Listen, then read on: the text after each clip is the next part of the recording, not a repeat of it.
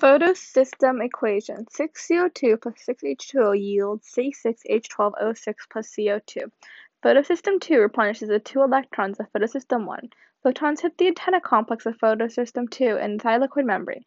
This photonic energy excites the two electrons of magnesium and chlorophyll A because the pigments in the antenna complex can absorb this energy. The two electrons then move from photosystem 2 to the carrier plastic plastoquinone, then the BOF complex, then the E electron carrier, plastocyanin, then finally then finally transferred to photosystem 1.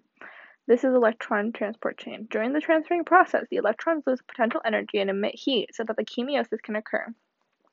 Now that the electrons are in photosystem 1, the electrons are replenished and it can go back to making NADPH.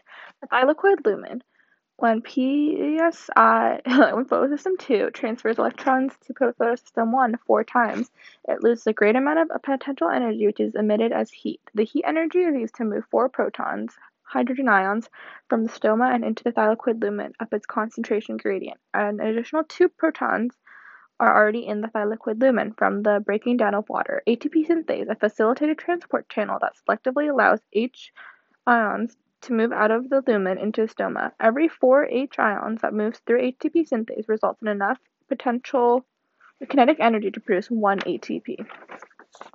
The Calvin cycle, carbon fixation. The enzyme Rubisco, three CO2 molecules are added to RUBP, which is then creates an unstable six carbon structure, which then breaks down into two three carbon structures called 3 phosphoglycerates. Reduction. 6 ATP and 6 NADPH are used to turn 3 phos phosphoglycerate into 6-glyceride-aldehyde 3-phosphates (G3P), one of which exits the cycle to go and become glucose. Regeneration. Energy from 3 additional ATP is then used to turn the remaining 5 G3P into 3 RUBP again to restart the cycle.